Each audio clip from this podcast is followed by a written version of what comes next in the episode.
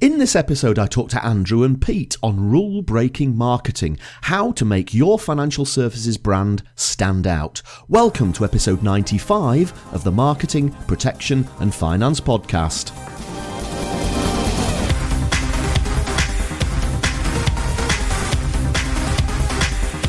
Welcome. You're listening to the podcast for financial services professionals looking to share business ideas and inspiration in the world of marketing, protection, and finance.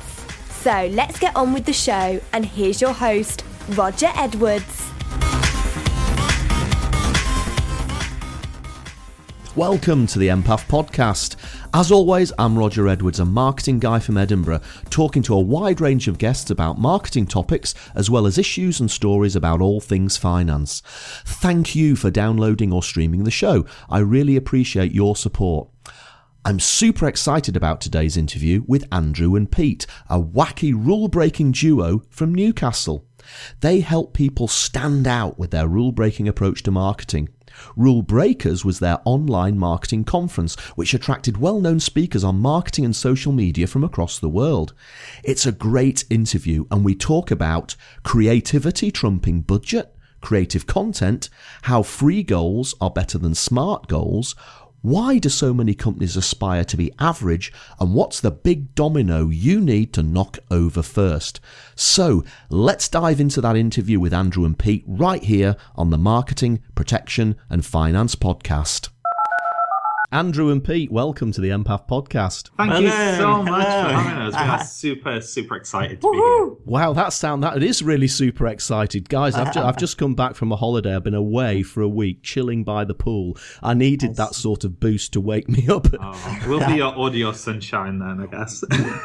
G- guys, where are we talking to each other from? I'm in Edinburgh, of course, Uh, we're, we're on Skype. and Skype. Oh, is that how this interview is going to go? we're in we're in Newcastle upon Tyne, so not too far down from you. Only about an hour, about 100 miles down the coast. Yeah. Andrew, Pete, we met uh, at the TCMA, the Content Marketing Academy conference. Although I've been Yeah. following your blog for quite a while and I've been watching your videos, etc., etc. Uh, you, you're a real fun marketing agency, a real fun marketing duo. But uh, there's lots of things I want to explore with you today about how we can perhaps make financial services marketing a little bit more fun, a little bit more Yeah. uh, out there. But maybe before we get into that, give me a feel for what makes Andrew and Pete tick. And I'm talking to you, talking to you as if you're one person. That's the way it Most is always- people do. Yeah. so, Andrew, who wants to go first, Andrew or Pete? Okay, I'll kick us off. I'll kick us off. Yes. It's Andrew, by the way. Hey, so Andrew and Pete, we are a creative marketing company. We love helping companies create a strong brand and get a little bit more creative with their marketing and with their content. Even even marketing, which is quite a creative kind of a fun industry, can get like super super stale sometimes. Mm-hmm. So we kind of like to disrupt that. We kind of like to make a little bit of a noise and get people just doing things a little bit differently.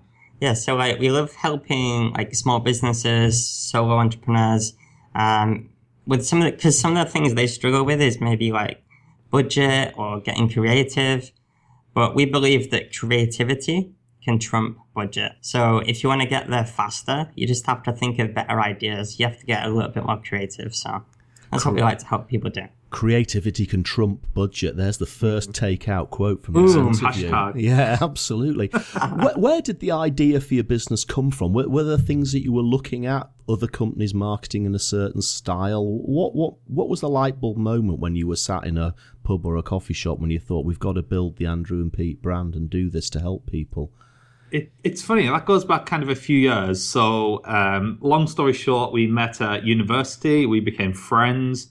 Um, we both wanted to rule the world one day, so we kind of kind of Yeah. clicked for that reason. and then we moved to Newcastle after we graduated. Kind of my fault. I came here to live with my girlfriend. Right. I came along for the ride. Yeah, and Pete just came along. It was just a hitchhiker. What what did your girl ride. what did your girlfriend have to say about that? Um, she was okay with it. I feel like we don't live together anymore. I mean, me and Pete don't. Me and my girlfriend still do.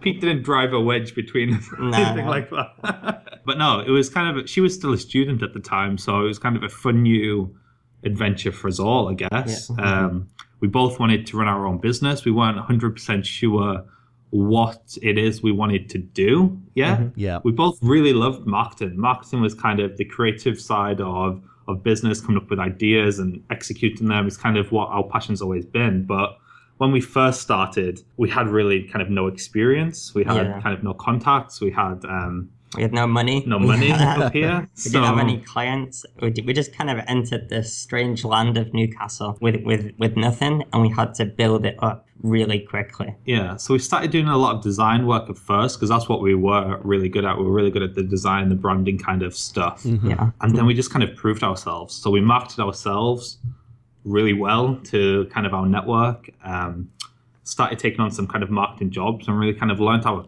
craft around okay, how do you disrupt things? How do you do things a little Yeah. bit differently? Because when we first started, like I said before, creativity trumps budget. We didn't have any budget. And obviously, we're going up against big design agencies, big marketing companies. How the hell could we compete against that? Yeah. And the answer was creativity. We got creative with our marketing.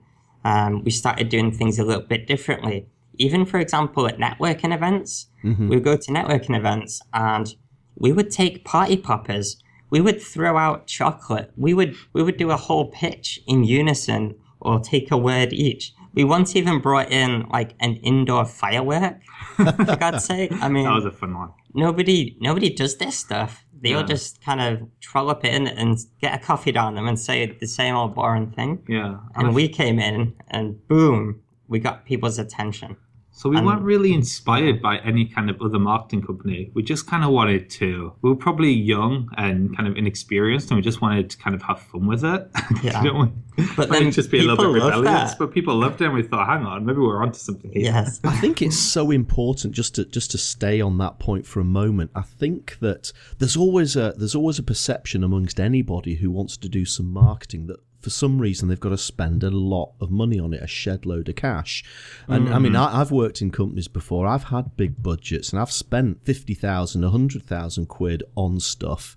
But the bottom line is, these days, with all the digital technology at our fingertips, the internet, you know, the ability to put blogs together for free, the ability to use iPhones and smartphones as video mm. cameras, you can produce great stuff on a really small budget. And I think the whole thing that it comes down to me now, it doesn't matter what the budget is as long as the quality of the content you produce is high. And I think that's where the creativity comes in, isn't it? Yeah, so it's not even just about quality, it's more about the creative kind of twist you put on it. Yeah. So we like to call it creative content. Mm-hmm. And, you, you know, like, for example, Lean In 15, that guy, What do you call the body coach, Yeah. right? He, he just basically did some videos on Instagram, 15 second videos on Instagram, right? Yeah. Really funny. No one was. Really, really funny, really fast paced. yeah. No one was doing it like that at No, the time. no. And everyone else, like the competitors, are, you know, full videos on how to make this amazing recipe, right? He just came in there and did these silly 15 second videos. And now he's like really famous chef and he's got this really successful book. Hmm. And all he did was, you know, just be a little bit more creative, let a mm-hmm. little bit more of his personality into his content. Yeah. And so when I said it before about when we started up, you know, that was that was an example of networking. Yeah. But but what we've done since then is kind of take that idea and apply it to everything, including content. So creative content is kind of what we love to help people with. Yeah. And it really works. So you've got Andrew and Pete, the website. You've also got a conference, an online conference that you run, which is called Rule Breakers. Yes. Uh, and and again, and again, I mean, you, you don't. It doesn't take you long to work out what all that's about. It's about doing things differently. Just one Yeah. quick, quick question: How come you went for Andrew and Pete rather than Pete and Andrew? Oh, that's a that's a good That's that's, a a good good story. it's because Andrew's better. oh, it's so kind to me. I'll have to pay him later, probably. it's funny. It's, it's not true.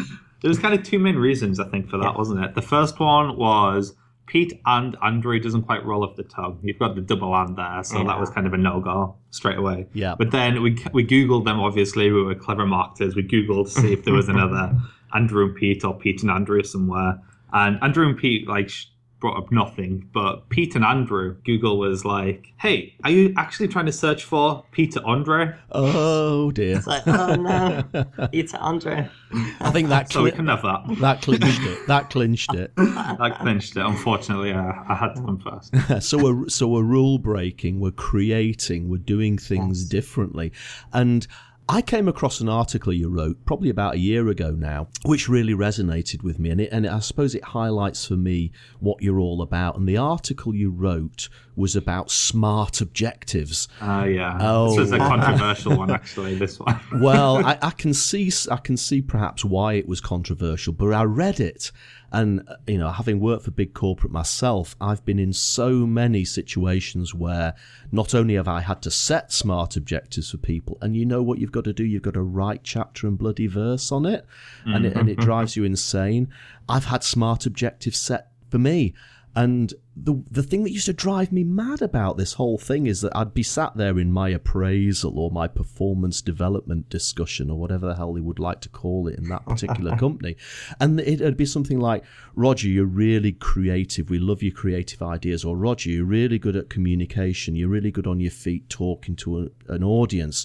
But you know what? You really suck at project management. So your smart objective, your smart objective for the next year is to not suck at project management. And I'm, and I'm, and I'm sitting there. Well, that's not even smart. Well, well, it, it is. Well, it isn't. It's, that's a that's a dumb objective, isn't it? I mean, I'm sitting there thinking, surely what you want out of me is more of the creativity and more of the communication, rather than making me, you know, give me a goal to try and do something I don't want to do. I'm not good at.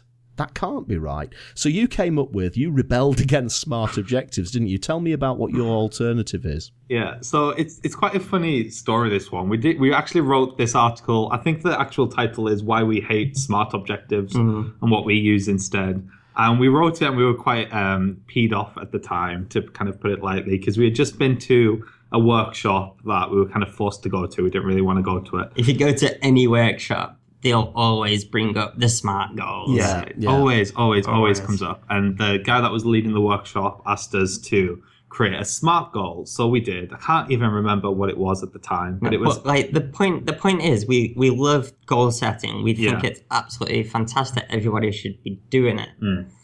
But when it comes to smart goals, there's just a little something missing, isn't there? So Yeah, because we wrote down these goals and he came over and he was like and he was saying to us, Is is that achievable? Is that realistic? And he was kind of questioning us and we're kind of big like big thinkers, very ambitious, very driven, want to go places fast. And he kind of made us half our smart objective and then he went away and we were like really angry, weren't we? Because like we'd done it and then we said to each other, Why the hell did we just let him tell us that that isn't realistic for us to do? I feel like that's when that's where people fall down where they make these smart objectives. They hit the the the A and the R, the achievable and the realistic. They kind of put themselves down. You want kind of a goal that kind of inspires you, pushes you on. it makes you think a little bit more conservatively. Mm-hmm. Yeah. Mm-hmm. Now, people will argue with us that Yeah. a smart goal, if you put achievable and realistic, that it should be a slightly more ambitious goal. But the terminology isn't quite right there. No. And I don't think the way it's being taught in a lot of places is right. So we came up with the idea of free goals, an acronym for fun, ridiculous, exciting, and emotionally charged. I can Yeah. see HR managers listening to this podcast bur- burying their heads in their hands at this moment in time. But but I but I fully agree. I fully agree with you. I think the whole smart thing sort of stifles. S isn't for specific; it's for stifling. Uh, tell, tell, tell me a bit more like about it. about. stifling monotonous um, Yeah. yeah. so the the fun it stands that that's basically about having a little bit more of an excitement about it if you're not enjoying this goal then there's no point in doing it Yeah, it's about what are you actually working towards. Like smart goals are often about kind of turnover or things like that. But that's not what kind of pushes people forward. It's like, okay, we make all this money, what are we going to do with it? Exactly. Yeah.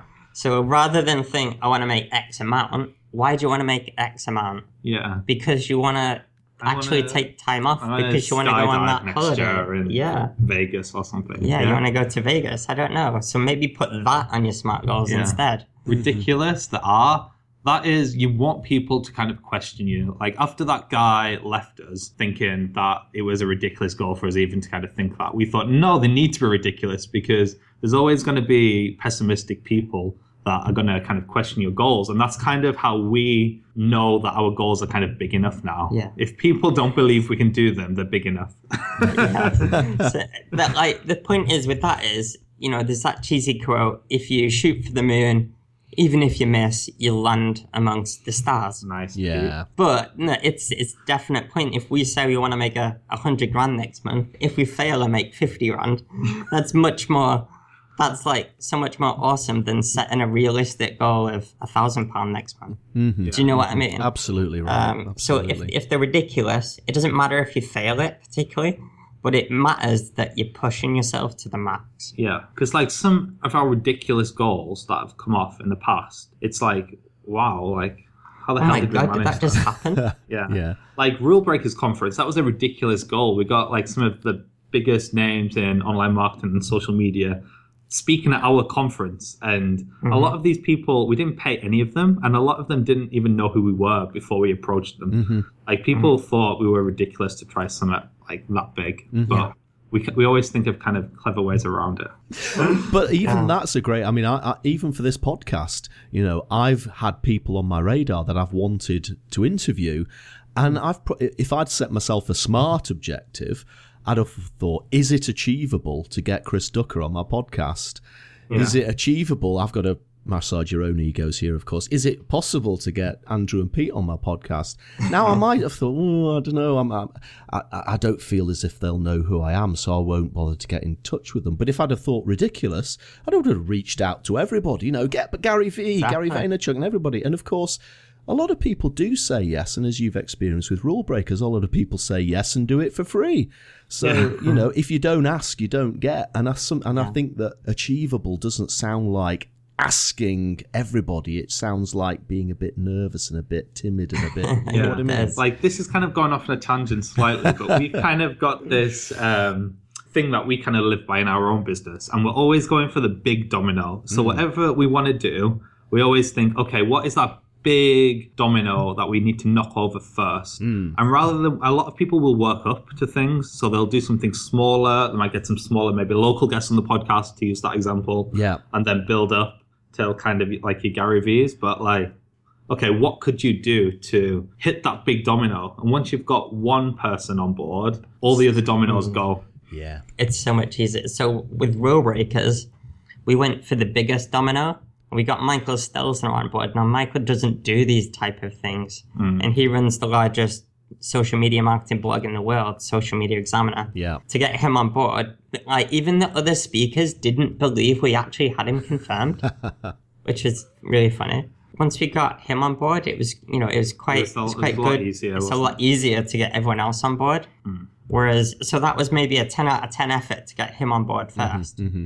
And for everyone else, it's like one out of 10 effort Yeah. Uh-huh. rather than struggling with 30 speakers, 10 out, you know, 8 out of 10 effort to get them on board. So we've had fun, we've had ridiculous, and, and your Yes. message with ridiculous is go for the big domino, the biggest domino. Yeah. Um, And finally, we've got exciting and emotionally charged. Yeah, Yeah. so exciting. That is about are you actually going to enjoy achieving it? So it's kind of it's fair enough having this kind of goal at the end, this fun goal at the end that you're going to enjoy achieving, but you kind of have to enjoy the journey along the way too. Yeah. Or there's kind of no point. So we kind of want to wake up and be excited by what we've got ahead of ourselves. Yeah. And then emotionally charged again.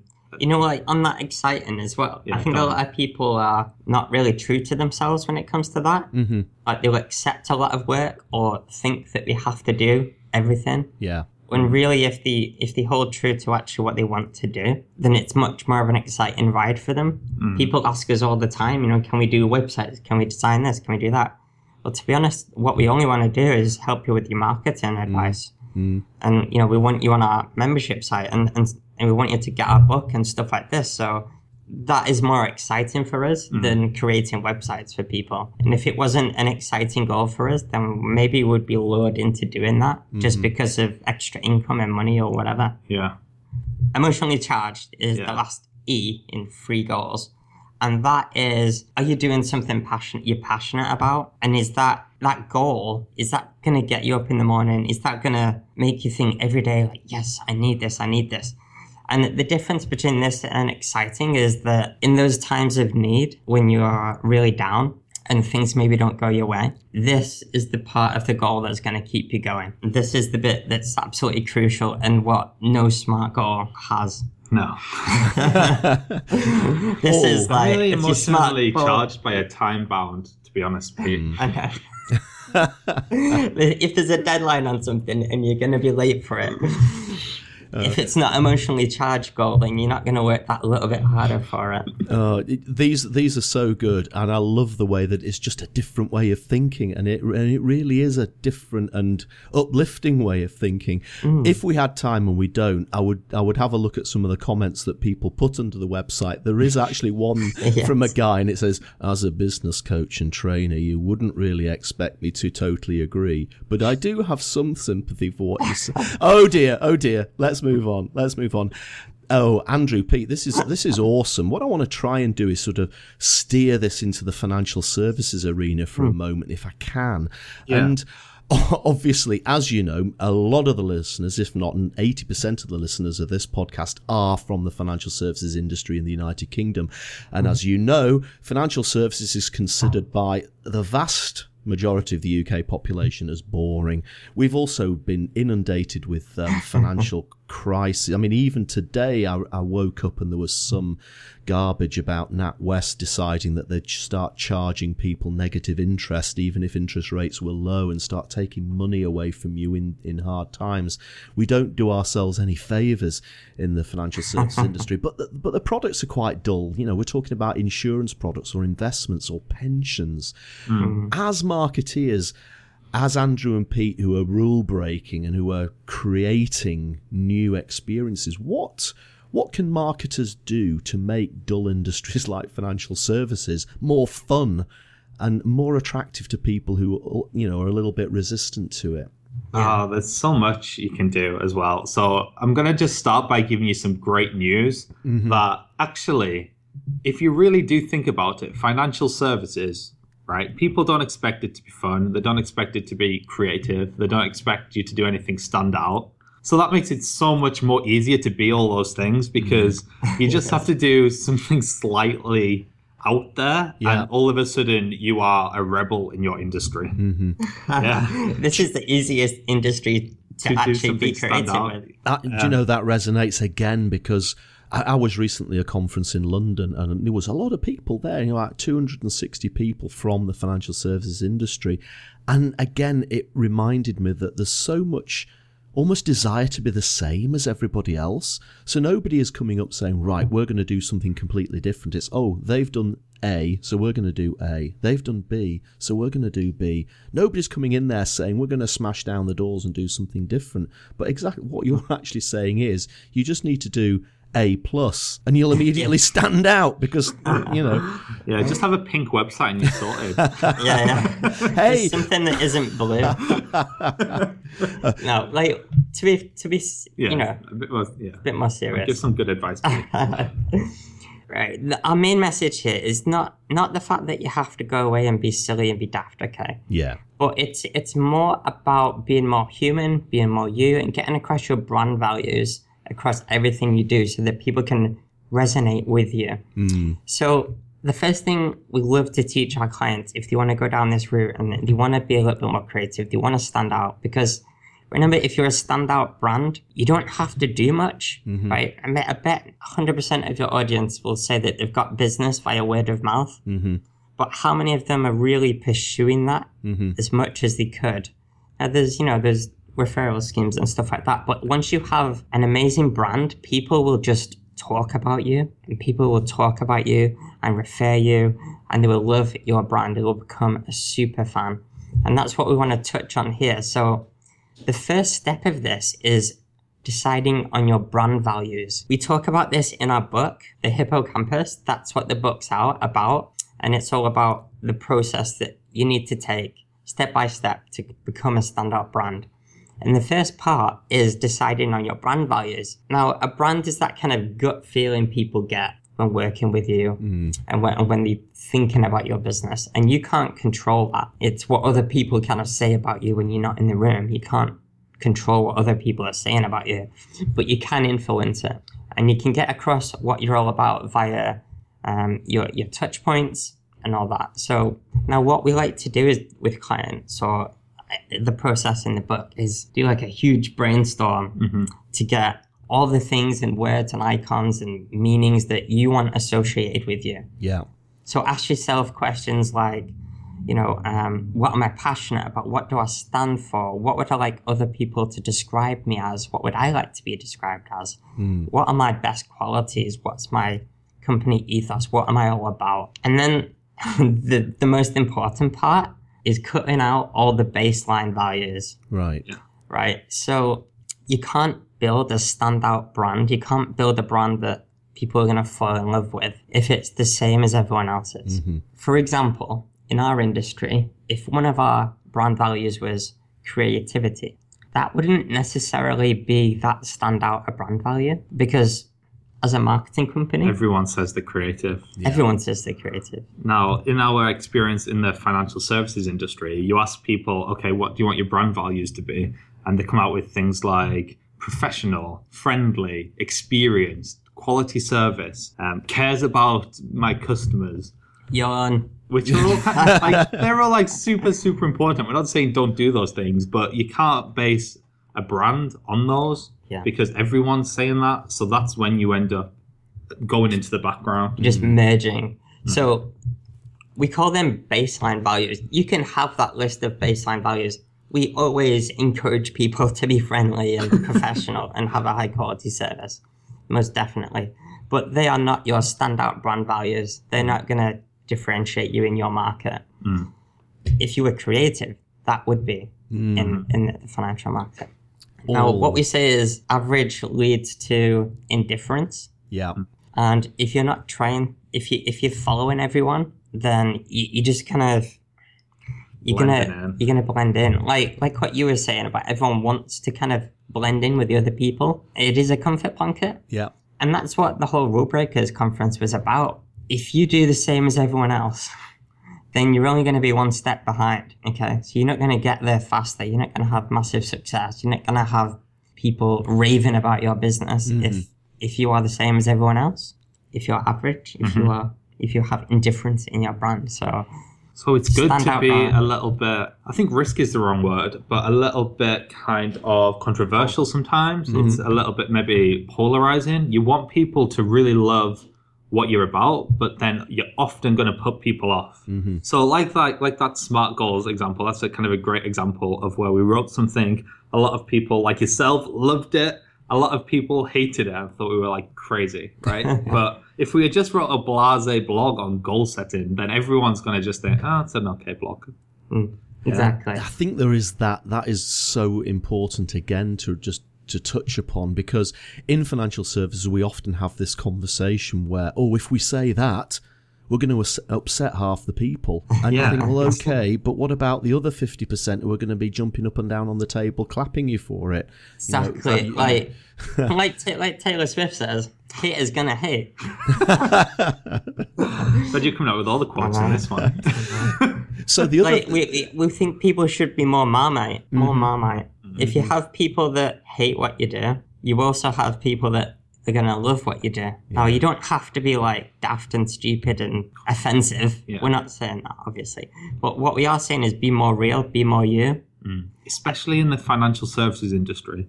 So, a few financial advisors that we've worked in in the past, it has been a case of, okay, how do we inject some kind of personality into these brands mm. without coming across overly like overly friendly or mm-hmm. overly kind of soft. It still wants to have that kind of underlying tones of professionalism, credibility, but especially kind of the one man band IFAs or kind of the small teams yeah a lot of them try to l- make themselves look bigger than what they actually are. Mm-hmm. However, you're trying to build trust as well, and you can't kind of build trust and then try to pretend to be something you're not. So, Yes. Like the IFAs we've worked with, who have just tried to kind of put more of themselves into the brand, wrote the website from a kind of one-on-one point of view because that's kind of the service that they're going to get is going to be kind of a one-on-one service that they're going to get working with a mm. one-man band. Mm-hmm. We've we always try to stay away from like navy blue with in the um, in, in this market just because it's so overused. So we've used in the past maybe some kind of softer greens rather than kind of the mm-hmm. standard greens. And We would, we would and love like that. a company to do pink. Like Yeah. we've not really met any pink accountants or pink financial advisors. Like seriously, come on. Oh, and, Needs to be one and, Andrew and Andrew and Pete. I originally started. I was one of the six people who started a company back in 2001, and it was called Bright Grey. right? It was called it was called Bright Grey. It was an insurance company, and it was pink. It was pink. Way. al- although the marketing people, we always used to get a little bit upset when people said it's a pink brand, it's a pink brand. We said no, it's not. It's magenta. It's magenta, but it was it was basically bright pink, and, and the, the juxtaposition was that the company was called Bright Grey, um, which which went down a storm. Uh, unfortunately, that brand no longer exists, which is a shame. But things move on, and and obviously, a lot of people in the financial services industry, especially financial advisors, are over forty, and there's perhaps a bit of a lack of take up of social media and digital marketing, partially because perhaps these people don't feel there's a need to invest their time into it. But there are some younger guys out there looking to embrace all of this great stuff that we've got available to. A couple of them have been on the podcast. I've had Adam Carolan on and um, Danny Matthews. They're really, really eager to do something different. What what should a young financial professional do, in your opinion, to build a personal brand? You know, you've already touched upon some of the things that they can do, maybe from a company point of view, but as an individual, how can you be more human and project that human image out there? Okay, so kind of we're quite passionate about this kind of young person in business because we were 21 when we set up our business in a market where a lot of people were at least 10 years older than us. Yeah. I'd probably average 20 years older than us Yes. in this industry. And also, we looked about 13. Yeah, we didn't look 21 at all. and we used it as an excuse at first, uh-huh. definitely. It was kind of a comfort blanket that we didn't really know what we were doing at first, but it's all right, we were young. And that was the completely wrong thing to do because mm-hmm. that just kind of rubbished our credibility straight away. You're starting off on the wrong foot by apologizing for youth. Mm-hmm. And instead, to kind of turn that around, we looked at all the positives of being young people in business. So we had a lot more energy. We had a lot more kind of balls. We could be a bit more risky when we went to events and we met with people. We were a lot more adapt to technology. Mm. That's maybe something a young person in, in your industry could could look at doing. Mm, exactly. Yeah. How is technology changing the financial services industry, and how can a young person capitalize on that? We've already seen it with things like Xero in the accounting world, mm. and I'm sure there'll be technological advancements in financial services as well that young Yeah. people can kind of say, But kind of own that space. Yeah, exactly. But even like not just advances in that way, advances in social media are mm. happening so fast. Yeah. It's ridiculous. And there's so many opportunities for companies, for individuals to get across themselves in a real hum- humane way. Um, you know, you, we've seen the rise of Blab and Meerkat and Periscope and stuff like this, and now we're moving into more kind of Facebook Lives and, and that kind of thing, and Snapchat. These kind of things are really untapped in, in this financial industry, but they're absolutely fantastic for building personal brands. And other companies, other B2B companies are using them Yes. as well. Like we're a B2B company. All, all the advice out there is like, oh, you can't use Snapchat because you're a B2B company. That's not true at all. We've got business from Snapchat and it works really well for us because it helps build our brand and people can get to know us extremely quickly with Snapchat. Yeah. It's like a an invite into our personal and business lives. I Um, think it's a case of proving yourselves as well on all of these things that Pete just mentioned. So when we were young, we couldn't say, "Hey, we're Andrew and Pete, buy into us. We're the creative marketing company." If we weren't kind of doing what we were saying. Yeah. So I think any young person in this industry re- really needs to look at content marketing. How do they build trust up by showing that they know what they talk about? Hmm. Because you're not going to get away from people that kind of don't believe you know what you're talking about just because you're young. Exactly. So and what you need could do, that. you could use that to your advantage by doing content marketing with, like what we said, a higher energy, more enthusiasm than slightly an older generation.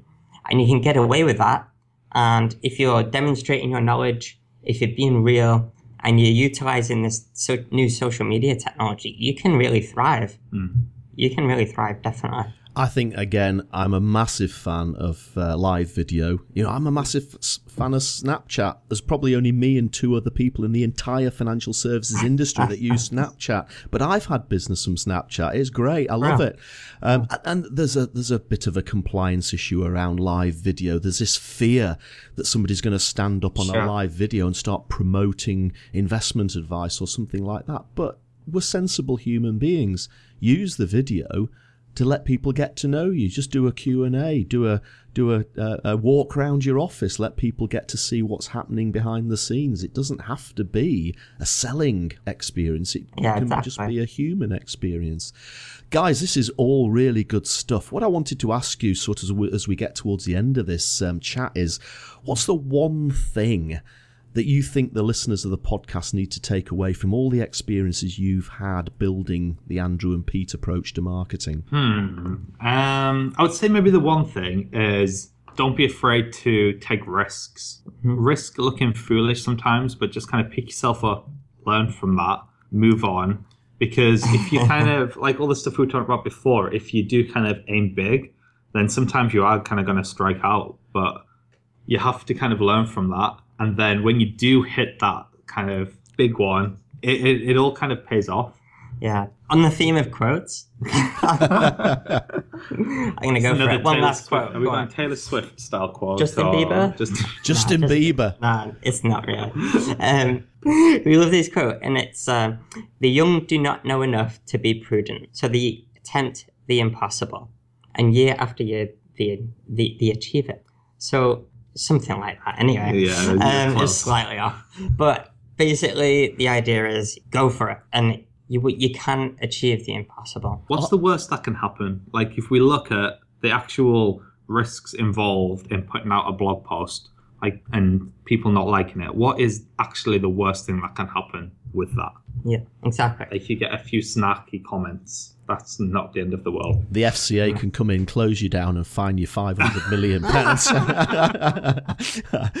are there are there any marketing campaigns? Doesn't actually need to be financial services. Think about any industry anywhere in the world. What? Uh, give me an example of a marketing campaign that meets your rule breakers ideology that you've seen in the last year. I think like our favorite example that we're seeing have a lot of. Pete touched on it before is the body coach, Joe Wicks. Mm. That has just been like a complete success story. If you look at, he was started with 15 second interesting clips on Instagram. Mm-hmm. Now he's got like a book deal. now he's doing super well. He's got an online program that sells and it's like 150 pounds every time you sign up.